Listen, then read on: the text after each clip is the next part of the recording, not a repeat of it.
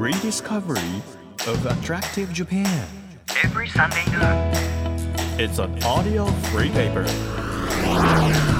アポロステーション Drive Discovery Press. アポロステーションドライブディスカバリープレス編集長のホラン千秋です。7月25日ということでもう夏休み真っ只中という方もいらっしゃるかもしれませんけれども私はね夏休みの思い出で言うと小学生の頃にあの今はもうなくなっちゃったんですけど市民プールもう古い市民プールがあってでそこにだいたい朝とかお昼ぐらいに弟と2人母親がこう車でそこまで送ってくれてポトンと落とされて2時間ねいやびっくりするぐらい安かった。なんか40円とか80円とかで子供。2時間80円とかだよ。40円は多分ちょっと嘘かもしれないんですけど 2時間おきに水着のまま外に出てもう一回チケット買ってまた2時間いてっていう1日ほんと6時間7時間8時間ぐらいいたかもしれないっていうぐらいもう市民プールしか行ってなかった。もうそこしか行ってなかった。であのもちろんおにぎりとか持たせてくれるんですよ親が。いっぱい泳いでるとお腹空いちゃうから。で持たせてくれるんですけどそれじゃ足りなくて。で弟と2人であのねカップヌードルの自販機があるの。でちょっと高いんですよ。1個200円ぐらいでで80円の入園料に対して200円のカップヌードルですよ。もう子供からしたらすごい高いからそれを2人でカレー味を分けて食べるっていう。でどっちがこのじゃがいもと肉を食べるかっていう喧嘩をしてた思い出がすごい残ってますね。いや今なくなっちゃったんだけど本当ね2時間80円って今考えたらもう驚異的な安さで市民プール夏の思い出を毎年いただいてたなっていう感じします。皆さんなかなかね今年はこうちょっとお出かけできないと思いますので今日はですね強力な特別特派員の方に来ていただいております。ビーチの専門家です。ビーチライターの小関千恵子さんにですねあの日本全国のさまざまなビーチの魅力を再発見していただこうということで耳で聞くフリーペーパー今日は海にビーチに挑みたいと思います。どんなビーチが待ってるんでしょう？北から南までいろいろね伺おうと思います。小関さんと身近なビーチや全国の個性あふれるビーチにまつわるお話で海辺ぜひ思いを馳せてみてください。1ページ1ページ締めをめくるように輝きあふれる日本各地の情報と素敵なドライブミュージックをお届けします。音のフリーペーパーアポロステーションドライブディスカバリープレス。今日もどうぞ最後までお付き合いください。アポロステーションドライブディスカバリープレス。この番組は出光興産の提供でお送りします。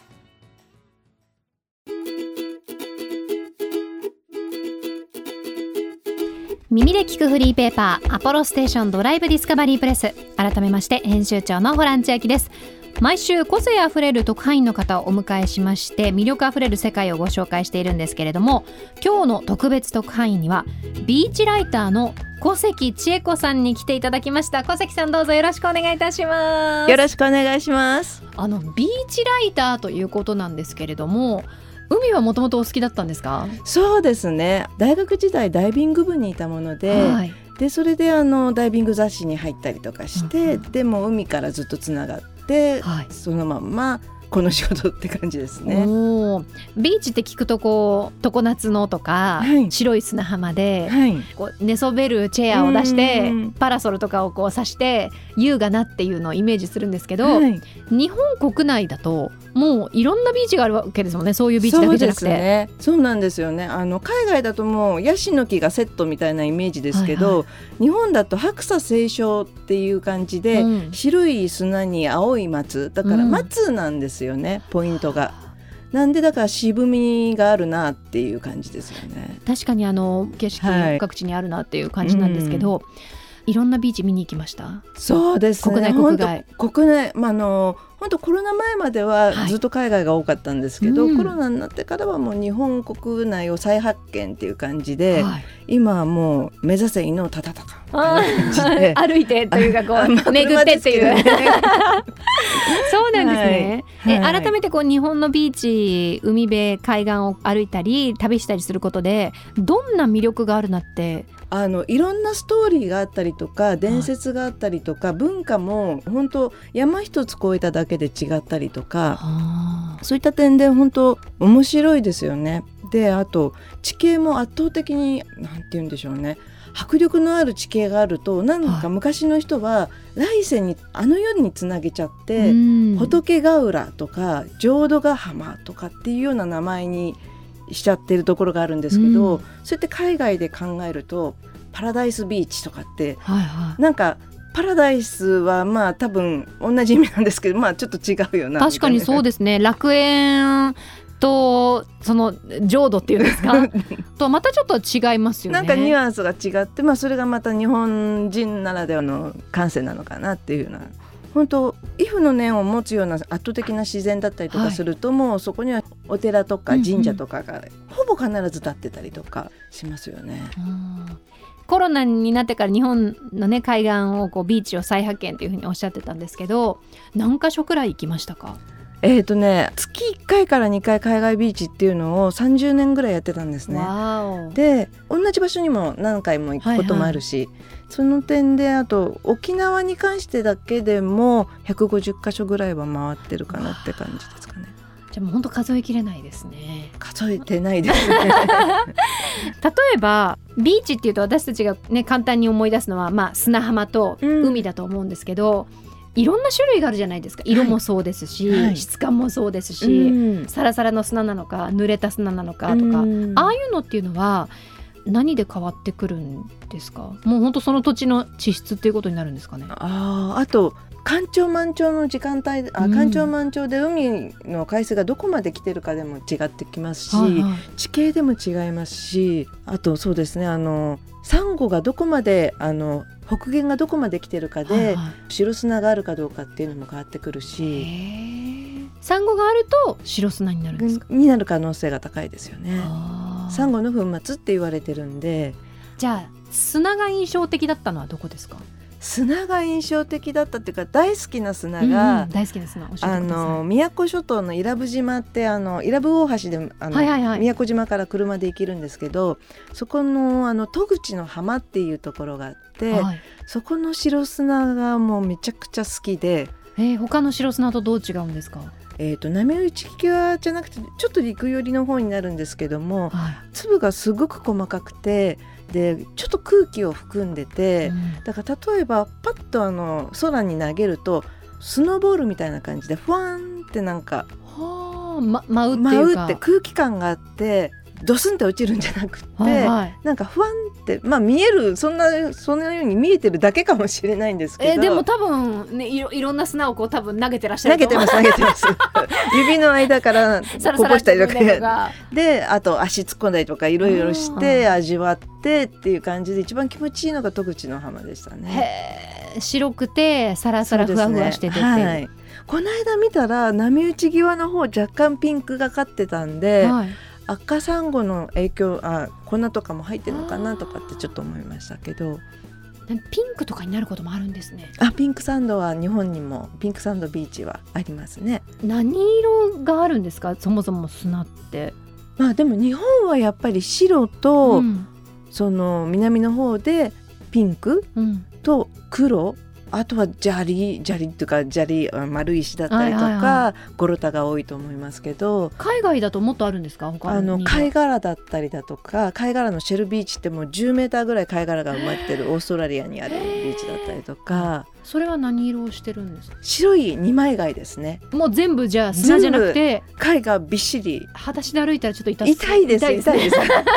絶対に暑いし痛いし。何か履いてくださいっていう、はい、そうですそうです、えー、とかもあるんですね。そうです。はあ面白いな。ピンクの砂は見たことないかもしれないです。あでも結構あるんであの太陽の砂とかあの星砂とかそういうところって大体波打ち際のところで筋がピンク色に残るんですよ。あの波が押し寄せて帰ってくる時に。ああそこがピンクの筋ができてたりとかするんで。じゃあちょっと海によって見てみてく見てださいみるとそうなんですよ。ね。あのだから海外のピンクサンドビーチも遠目で見ると白砂に見えるんですけどはい、波打ち際の方まで行ってみるとあピンクじゃんとかっていう感じですよね。いやーそれじっくり見てみます今度。なんかちょっと意識してみるとまた新しい発見がそうですね。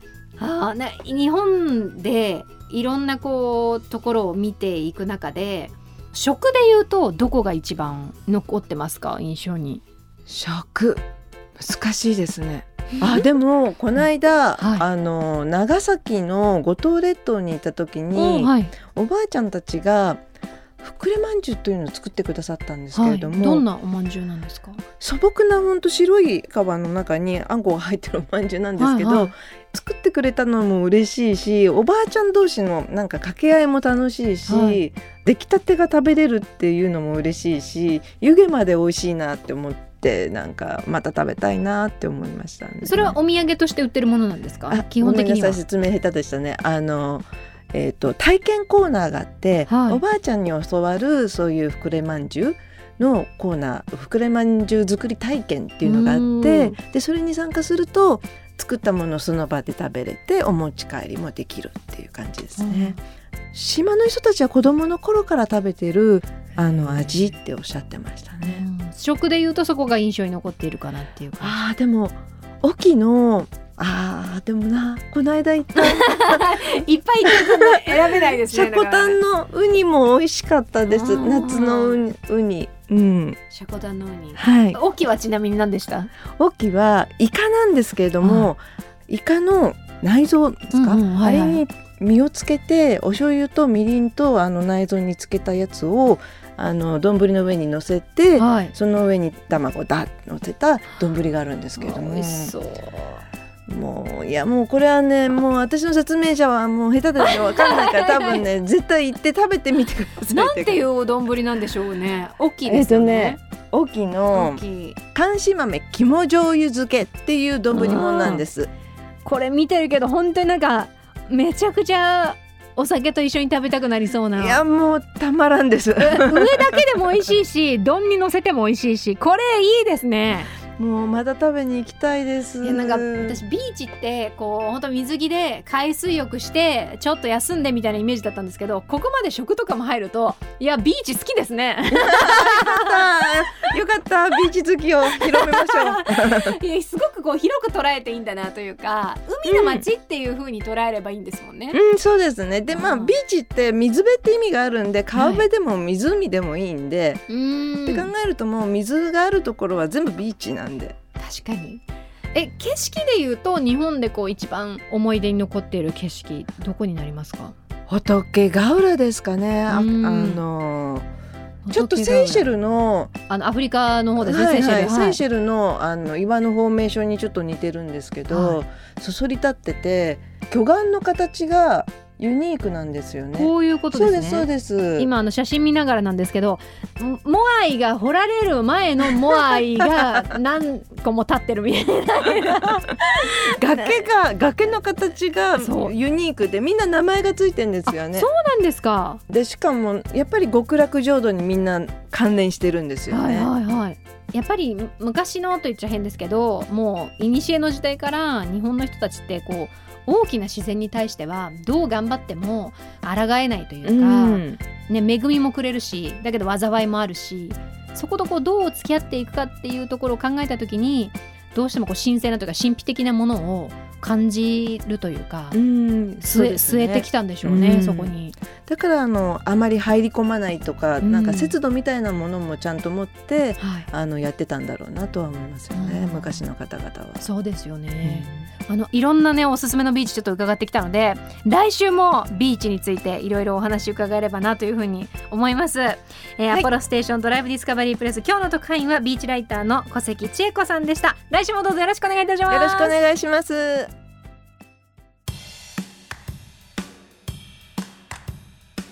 さて日本全国さまざまな場所にスポットを当て各地の魅力を再発見していく耳で聞くフリーペーパーなんですけれどもあのリスナーの皆さんにもね番組専属リスナー特派員としていろんな街のとっておき情報を送っていただいていまして今日もえ来てますよ。和歌山県女性鍋さんからいただきました。ありがとうございます和歌山市にある君井寺というお寺おすすめなんだそうです。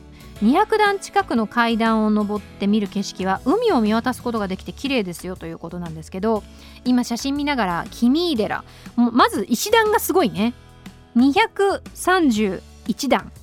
でもすごい風情のある感じでそしてその石段の向こうにね朱色の建物が見えてるという感じなんですけどあ桜が咲いてる季節のもありましてすごい綺麗です。その朱色のあの門みたいな建物があるんですけどそこをこう囲むようにというか覆うように桜が咲いてましてこれいいいい季節に行きたいね。すごい綺麗です。あのぜひ写真もねくっつけて送っていただけるとより嬉しいなという感じがいたします、えー、そして続いてなんですけれども神社でこんないいことがあったよという栃木県の男性の方柿之助さんです。